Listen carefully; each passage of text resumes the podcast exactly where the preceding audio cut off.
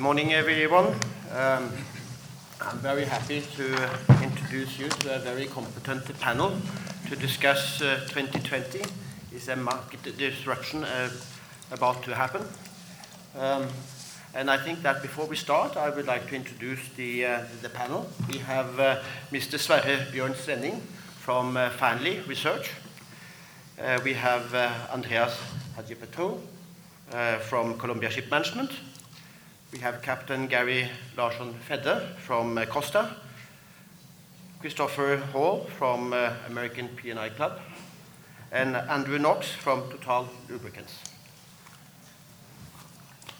Um, but before I start up the panel, I, uh, I just want to say a few, um, a few words about what is a market disruption. So in the business uh, theory, it's a situation where markets cease to function in a regular manner, which is uh, opposed to a disruptive innovation, where the innovation actually creates a new market, displacing established players. So we are not going to talk about new players, we are going to talk about what is happening in the shipping market as such. So I would like to start up with a common uh, question to the, to the panel to start us up. So, what is, from your point of view, the single most important market disruption impacting the maritime industry in the next couple of years? So, Sverre, start with you. Well, uh, that's a tall order, but uh, now, of course, I mean, uh, first of January next year, um, I think that the 2020 is going to be a big mess in the markets, operational wise, commercial wise, a big mess. But I don't think it's going to last for very long. I mean, I mean, there are solutions and uh, things will uh, smoothen out as we go by, but periodically it's going to be very, very challenging. You. Yes. Well, I will have to agree entirely on what, uh, what has just been said, but I would like to put a slightly different flavor in calling it an evolution rather than uh, anything else. I think in, in, we will definitely see in the future cleaner shipping, more transparent, higher connectivity. So, so generally, this is a positive thing which will help all of us rather than look at it for a short-term uh, disruption, as, as has been said. Yeah, I, do agree. I think uh, with both my my esteemed colleagues colleagues here, I think basically the IMO sulfur cap that, that's coming into place in 2020 is going to have a big impact on the industry. Now, the industry I represent uh, has already done quite a lot in this aspect on our vessels. But another another uh, disruption that we're actually seeing in this region of the world is that we just recently saw a announcement from here in China of the banning of the open loop scrubbers, which as well is going to make it even more difficult uh, for the vessels to operate uh, in accordance with, with the regulations here in, in this region of the world.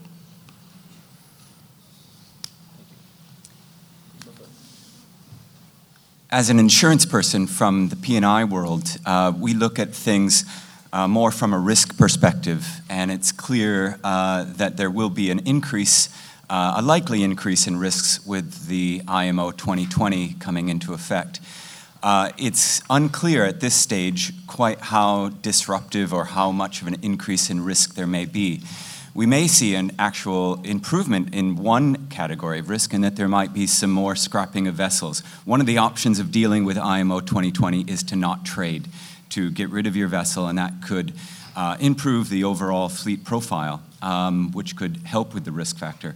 But what we're all watching and worrying about and reading about is the bad side of the risks, the uh, increase of the risk, which relates to technical problems, the blending, the incompatibility of fuels, supply could lead to engine issues, uh, claims, casualties, more charter party disputes, uh, more bunker uh, disputes. Uh, and so on that side, we see a larger uh, area of potential risk uh, arising as a result of IMO 2020. And I think, as has been hit on earlier today, the, the problem is there's uncertainty. Uh, and insurers uh, don't like uh, uncertainty any more than owners and markets like uncertainty. So I think that will be uh, the, the, the main uh, risk factor that we see is the IMO 2020. Yes, yes, I, I can only agree. Uh, we're now about six months away from probably one of the biggest changes in the way ships are fueled for, for many years. Um, so, yes, we're at the beginning of that process. Um, I represent the, the lubricant side, and there will be clearly there also a knock on effect as the, uh, the sulfur content of the fuel decreases. Then uh, the lubricants on the ships will also need to be um, relooked at, and uh, the BN of the cylinder oils, etc., will decrease. So there's a change both in fuels and in the lubricants on the ships. Thank you. And uh, it seems that uh, seems to be some uh, agreement that uh, the uh, IMO Convention is, is, basically the big, the big talk of the town, basically. and I think that we, I think that Dr. Stopford gave a very good framework of, of where, where, we're heading. And I think that uh, I, I want us to, to, to continue where we actually stopped now, with, uh, uh, because fuel is a, is, is a key going forward. Uh, and um, I would like to know, is there enough available compliant fuel for those operators who have not actually uh, installed a technological solution? Okay, um, perhaps, I can tackle that one. Um, I'm actually from the lubricant side, but talking to my colleagues in the marine fuels uh, department of Total, they, they will be in a position to supply all their contracted customers with compliant fuel. And what we believe is that the industry will be in a position to provide sufficient compliant fuel to meet the, uh, the requirements. There are enough uh, molecules of different hydrocarbons coming out of the worldwide refining industry to make these fuels it's really more a question of price uh, uh, than availability um, that will, uh, the price will drive the availability, but we believe there will be sufficient uh, fuel. Uh, the cost of this new fuel clear, clearly will be higher than the cost of the existing heavy fuel oil. Yeah, I think to, comment on that, I think from we have experienced here, uh, we've done some modifications on some of our vessels in order to be able to carry several fuel types. Currently, we're carrying three fuel types on our ships, which includes MGO, HFO, and uh, VLSFO. Uh, we have been able to source all three fuel types out of Tianjin and Shanghai. The question will be when 2020 comes, if there, when there will be a lot more vessels requiring that form of fuel, if there will be the same availability. Right now, this is quite new, so uh, we still actually had to wait quite a while before the fuel was available in Tianjin. So um, I hope there's going to be enough fuel, but also again back to the, the, the scrubber ban, that's also going to require even more availability of, uh, of additional fuel sorts as MGO or very low sulfur fuel oil and eventually ultra low sulfur fuel oil.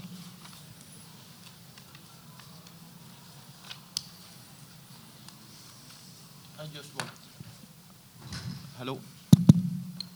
I would, I would just like to continue a little on, on the fuel because uh, um, what additional or other options exist for the shipping uh, ship, uh, for the shipping operator? Maybe Andreas, you could say something about that. Well, Per, just just to put it on a very simple basis, as far as each vessel operator is concerned, the assuming that there is enough availability, which uh, everybody believes that there will be, for each and every vessel, you need to make sure that, she's that the ship is prepared for, um, for 2020. And, and obviously, you need to clean your tanks, you need to create the procedures, you need a specific risk assessment per ship to make sure that um, the crew and the ship is ready for, uh, for the 2020. And of course, to do that, you need to prepare before. It's not just a cut-off date on 2020. we expect that all ships managed by us will be ready by, by October this year. And I think this is the same with each and every operator. So, so generally, we shouldn't panic that 2020 comes and is a big disaster. Um, we have been changing fuels in ECA zones uh, for many years, so it's not, it's not as if this is. Uh, um, it reminds me partly of the millennium era when the IT people thought that by 2000 you have a, a big change and some companies need to uh, close down the office. So it will not be like that. We will continue operating the ship. Now, moving into alternative fuels, obviously LNG is the most um, uh, tested and uh, uh um, environmentally friendly way, which we all know it works. The thing is that the infrastructure is not there yet. So you are not, so it's not commercially viable to retrofit LNG um, uh, facilities on board the ships uh, from one day to another. However, moving forward into the future, um, as it was mentioned earlier, we have to uh, look in the ways of, of, of, bunkering the ships, and LNG is expected uh, to become more and more um, commercially viable and this is what is being seen for the future. Of course, there are certain other ways of, uh, of bunkering, like biofuels, uh, hydrogen, um, uh, and so on, but these methods need to be tested first before they come into, into the play, as well as um, uh, electric ships and so on. Yes, I think um, from the uh, Total side of that, um, we're very much involved in trying to develop uh, LNG bunkering, and uh, there was a, a, recent agreement done with uh, CMA CGM, and that really was to solve a little bit the chicken and egg uh, problem that um, to put in place the infrastructure for LNG bunkering is hugely expensive. So to do that, you need a uh, a customer who's going to take the, the product. So the deal with, uh, with um, CMA CGM is to, is to start that off, and uh, we will be putting in uh, bunker tankers, LNG bunker tankers in Northern Europe, Singapore, and in future in other, other ports. So it is starting that, that industry, and certainly in Total, uh, we believe that, uh, that LNG can be a major fuel source for ships in the future. Um, and going back to Martin's presentation, again, it's another step on the way to, uh, to the decarbonisation. It doesn't, it doesn't, uh, it helps, but it's not a solution.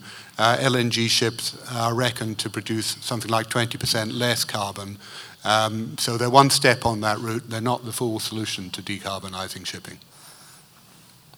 Thank you very much. Uh, so, Andreas, you say that uh, the, the, the, shipping industry is, prepared for 2020. But um, uh, and, I said that uh, also installing scrubbers is, a solution. Uh, it is maybe uh, a, challenge on, availability for yards and and, um, um, producers as such. But for those ship owners that yet have not decided their, their strategy, uh, what are kind of options are, are, are available for them?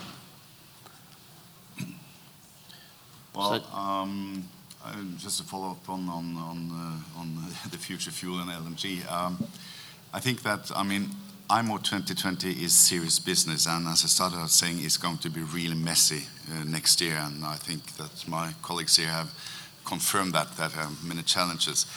But going into the future a few years and looking back, uh, I think uh, it's being going to be considered more than a, a nuisance than uh, disruptive or, or, or uh, revolutionizing. Um, next week, uh, there's an IMO meeting in the Marine Environmental Protection Committee. And if you've seen the agenda, it's not a single word about sulfur and IMO 2020 it's a done deal. It's behind us. It's the greenhouse gas emission strategy that really counts now. And 40% cut in basically CO2 emissions in 2030. I mean, if any of you go out and contract a ship today, you haven't even reached the second special survey when that hits. And it's 40% down compared to the emissions in 2008. And I did a quick count the other day, and I think that the world fleet of gas carriers and bulk commodity vessels containing carriers in 2008 was some 940 million deadweight tons. Today, we are pretty close to 1.5 billion. So that is going to be an enormous challenge. And um, that is going to change the world dramatically. I think that LNG is part of the solution, but not the optimal solution. I think uh, we have to, to, to go down other avenues to, to find solutions. Uh, so, yeah, thank you. Thank you. Anybody else that uh, wants to comment on, on the options on strategy? If not, I, I think that we, um, we can move a little forward with what kind of impact uh, the 2020 sulfur cap has on the industry uh, in other areas. So uh, uh, my question now to, Captain Gary is, is um, that we may see other operational patterns within the industry, such as reduction of the vessel speed, as we mentioned before today, impact on charter rates, etc., and what may be a further consequence for such operational scenarios? Well, as, uh, as also Andreas was mentioning, obviously um, the changeover of the fuel, I don't think it's as simple as saying we've done this in the ECAs before and that therefore it's not a risk. It's clearly a risk uh, doing the changeover, especially with vessels. And for, fortunately for us in our industry, we have a lot of engines on our ships. We normally have five, six engines. So when we switch over fuel, if we have a problem with that, we still have redundancy on our ships vessels with only one main engine switching over fuels with challenges for viscosity of the fuel, uh, uh, the, the, human error factors, there's clearly a risk. And this, at least if you look at this area and some of the other areas of the world, where you need to do this changeover of the fuel is actually uh, close to the 12 mile boundary, which in this area, for instance, is a very highly trafficked, trafficked area which means if you have a blackout on a vessel in that area, it may have severe consequences for, for the safety of the other ships and that ship in that region. So I think, yes, there are procedures. We need to put in place these procedures. I know the class societies and the flag states are working on, on procedures for doing changeover fuel in the safest possible manner. But still, by doing so, you are going to increase the risk for sure. Um, and therefore, we believe that um, this uh, banning of the, the uh, AAQS or, or, open loop scrubbers in port or in, inside ECAs is uh, not probably the right way to go, uh, both from an environmental side of it, but also from a safety point of view. Uh, we believe that changeover should be done when you come alongside a pier. You either change over when you're alongside to a different fuel type, or you switch to, to shore connections, which we also have installed on about 50% of our fleet.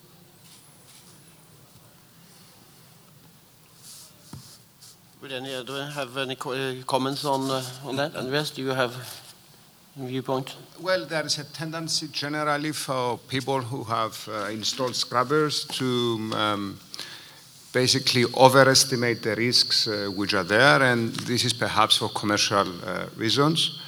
Um, fr from our point of view as an operator or a, a technical manager, we are we are obviously taking the measures needed so that our, um, our clients do comply and, um, uh, and this will happen whether, uh, whether this is considered high risk or low risk and so on, the ships will comply.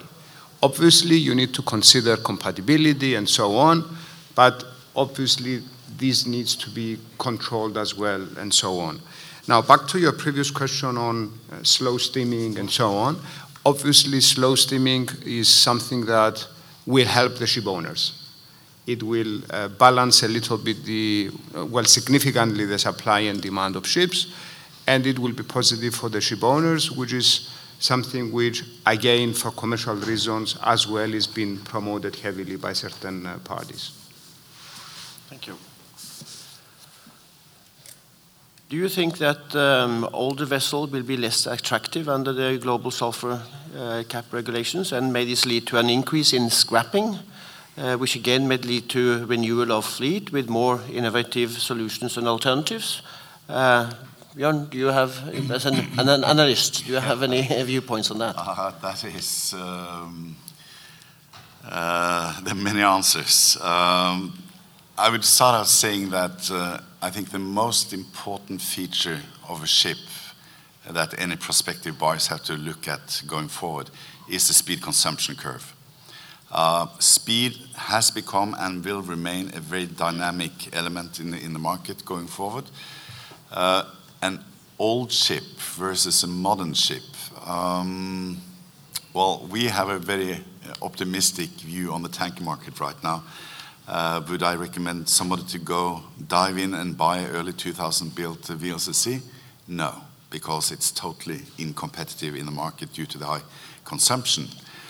If you move on to the bulk market, we see that um, early 2000 built Japanese bulkers have a very good uh, speed consumption curve and are able to compete in today's market. They're not as good as the eco designs we see.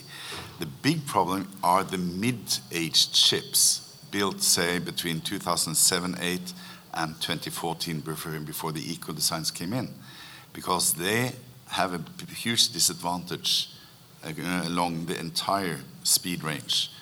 And uh, bunkers next year, um, we've been asked so many times, how much do you think uh, the new bunkers is going to cost? And we say, we don't know.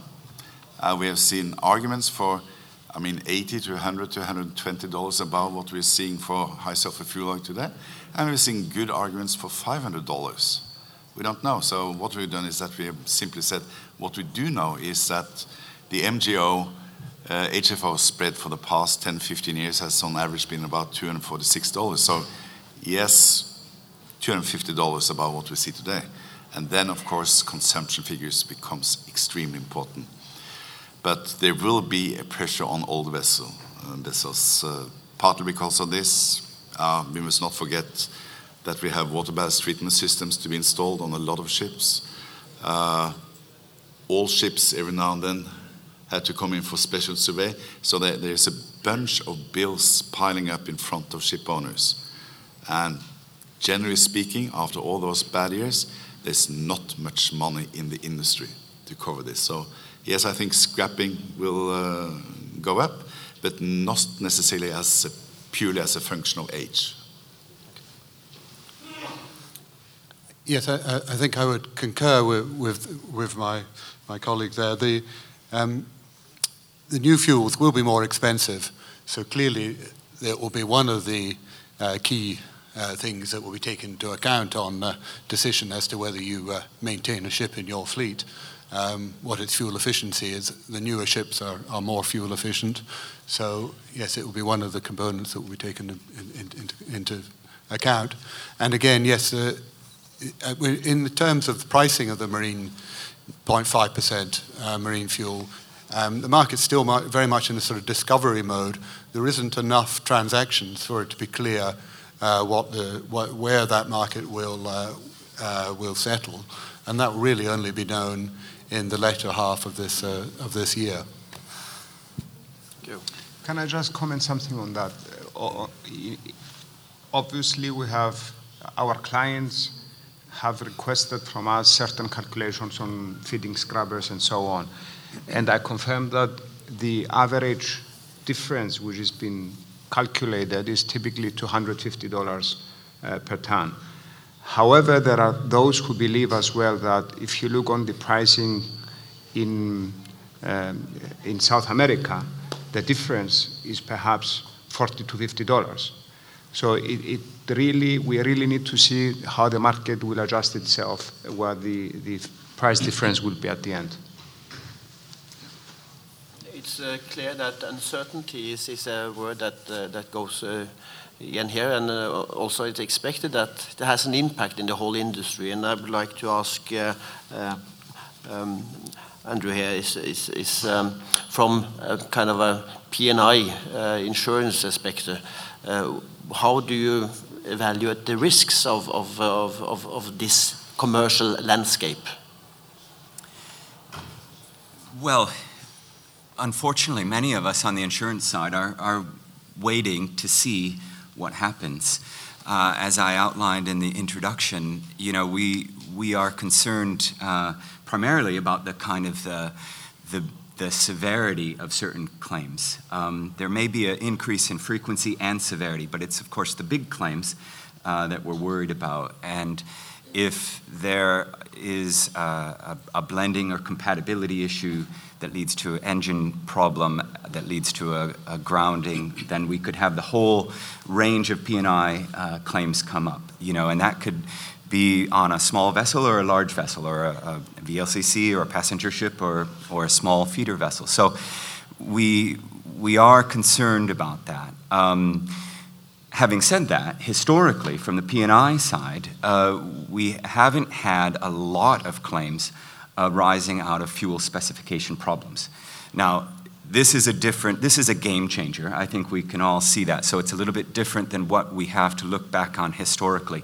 But from a historic point of view, uh, there have not been a lot of claims arising out of a fuel spec issue. So cross fingers on that front. Um, you might remember last year, uh, around March uh, 2018, we had some problems that seemed to have emanated around uh, out of Houston that then spread uh, to other places in the world relating to uh, fuel issues, which then did create some, and I'm no uh, engineer or technical person, but it did lead to engine problems. And, and I think that all of us in the whole shipping industry, and particularly in the liability side, we're looking at that with some concern as to what might uh, what that might presage in terms of what happens here with IMO 2020. But uh, you know, echoing what was said earlier, it's it's the uncertainty that we are still facing. Uh, you can look at some headlines and they're talking about Armageddon and apocalypse, uh, and then others say it's going to be another Y2K.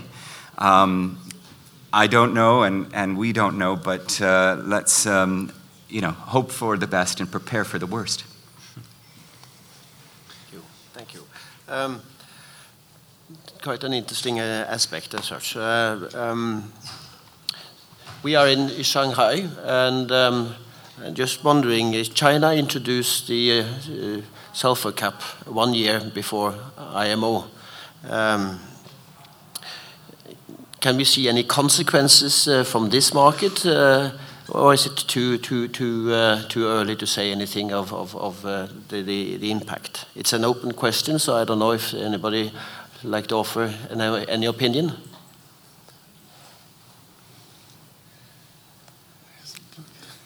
Well, uh, personally, I would say no. I don't. Really see any um, destruction because of that. It's just a way, I think, as well for um, the Chinese authorities to adjust themselves and uh, train their uh, inspectors. So I think is uh, I don't see any major um, uh, differences because of that.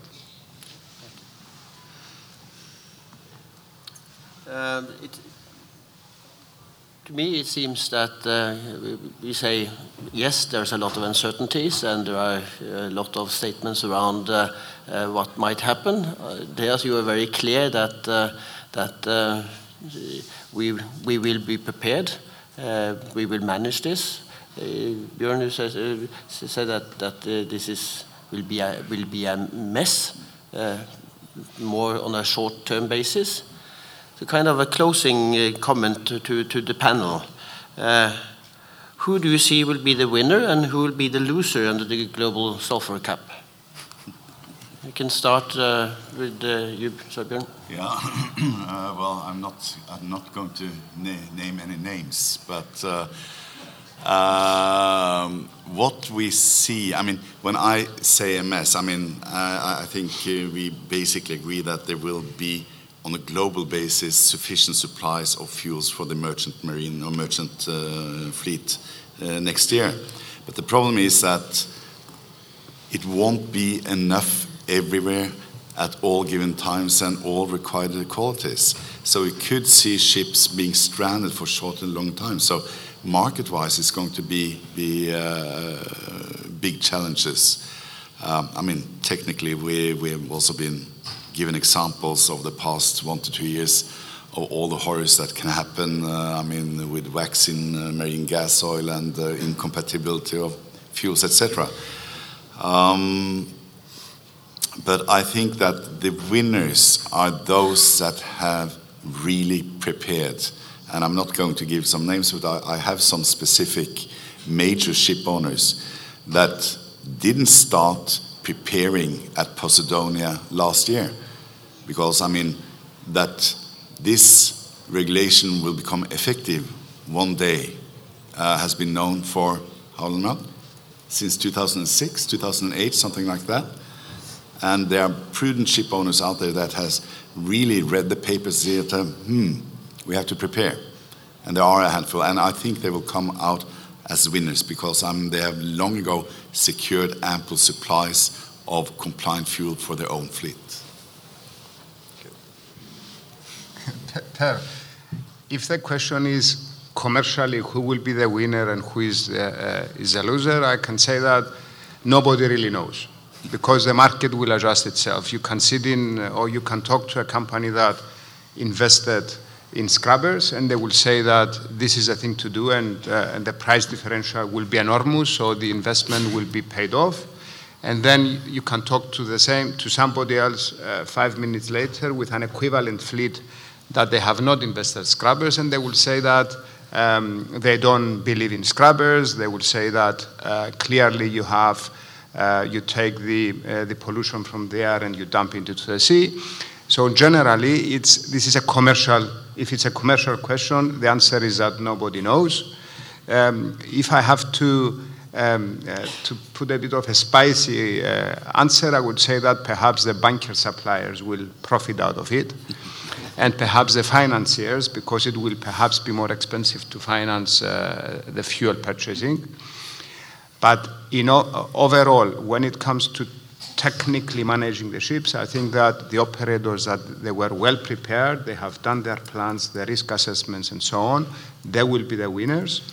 I believe the majority of the companies have done have done this, but generally, I would say that the big winner is um, will be the future generations. We, even if we like it or not, we're not the cleanest uh, industry, and we will have to move forward into the future. It, we will be, um, uh, and that's about it. It will be more environmental friendly shipping and so on. So therefore, I, I see the benefits for the future. Yeah, I'm not going to go into the commercial side of this, but I think from a from a global side of this, and from uh, as Andreas mentioned, our future generations, clear that this hopefully is going to make this place a better, this world a better place to be for the future generations when it comes to from an environmental point of view. And also, I think this will also push the shipbuilding industry, the technology industry, to move forward in coming up with even more revolutionary forms of uh, transportations in the future at sea as well. We've already uh, just commissioned one ship that's purely LNG uh, and actually, where she is sailing in, in Europe, uh, we so far have been able to get the, the, the fuel supplies or the, the, gas supplies that we need. But clearly, it also comes with a lot of other challenges when it comes to training, etc., etc. So it's, it's not to switch off and switch on. It's, it's, it's a constant ev ev evolution. I also think that batteries and, and, and, and, fuel cells in the future will become more and more uh, common.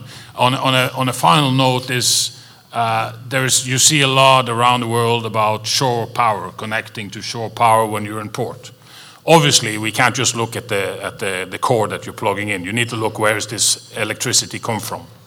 Because if that comes from a coal-fired plant, it probably would be better to run HFO in the port than actually uh, plug in. So uh, you, you kind of need to go all the way down the value chain. But in the end of the day, I think we as a maritime industry we, need to move forward and, and, and move forward in an environmental friendly way. So I think this, for all of us, uh, hopefully will, will, will, will make the industry more environmental friendly and develop the technology for that in the future. When I was a kid, I was a Boy Scout, and the motto of the Boy Scouts is be prepared. So I will echo Sverre's uh, comments about preparation being very important. Uh, that's, of course, in the short term, preparing for the, the 1 January deadline. Uh, that's 236 days from now, by the way, so there's not much time to, to get prepared. Um, but those that are will, will be the, the winners in the short term. Those people, those owners, operators that are talking to their fuel uh, bunker suppliers, uh, their engine makers about compatibility, blending, that kind of thing, the different products out there. Uh, putting together uh, an operation plan both for the institution, the organization, but also each individual vessel. Uh, these things are going to be important. We don't know quite how even uh, the port authorities are going to be in their enforcement of this, how they're going to react. Some have been doing a good job of letting us know in advance what they will do, and others haven't probably said anything. Uh, so this is, an, this is one of the unknowns. Uh, but those, those owners, those uh, masters and, and, ships that go to, to a port and run into a problem, that then have a, uh, a lot of documents showing what all they've done to, to prevent the problem, to mitigate the problem, to try to get the compliant fuel, all of the things that they've done to be reasonably prepared, to reasonably prevent problems, those people will come out better in the end than those that didn't do anything or did less. Um, there's a, there's a story. Uh, the other day I was hiking in uh, Hong Kong and we came across a bear. And I was with a friend of mine and I started to tie my shoe. Uh, and he said, Why are you tying your shoe? You should be running. And he said, I don't have to, un-, I said, I don't have to outrun the bear. I just have to outrun my friend. So, you know, those ship owners who are better prepared than, than the, the others will, will definitely come out as the, as the winners. But of course, in the, in the final analysis, uh, I fully agree with my uh, co panelists that the future generations will be the, the, the true beneficiaries of, of the work uh, that's going on right now. So that's, uh, that's obviously a, a big uh, silver lining to this. Okay, um, I think from, from my side, the, uh, the environment should be the, the winner from this. Um, if we look at who could be the losers, I think it will be the companies which haven't prepared uh, correctly for the, for the changeover. Um, if you're fitting scrubbers, it's very important to make sure you have secured the high sulfur fuel oil from a reputable supplier, and the same is true, I suspect, for the low sulfur fuel. So you should be preparing with your current supplier. Um, the ships need to be prepared, and each ship needs to have a, a, a changeover plan for both the fuels and the lubricants. Um, so the lubricant shouldn't be forgotten in this, this, this exercise. So I think, yes, the ships and uh, ship owners that prepare well um, will come out running ahead, and those that don't, uh, that's where, where the risk is. Uh, we're still, if you say, six months more away, so there is time to get, get everything right, uh, but time is, is short. Thank you. Thank you. Summing up this uh, discussion, I think that it fits very well with the framework that uh, Dr. Stopford gave in his uh, keynote uh, speech. Uh, and I think that um, um, it seems to me the, yes, uncertainties, but we are uh, ready, we will handle this. It is a good way forward to basically make the shipping industry a more cleaner industry on, on, on in the future terms. Uh, and I think that also what uh, Dr. Stopford said in his keynote was that we need to work together because that's where we actually find the solutions. So uh, uh to my panelists, thank you very much. I think uh, you came with very interesting uh, comment and observation to the market. So thank you very much.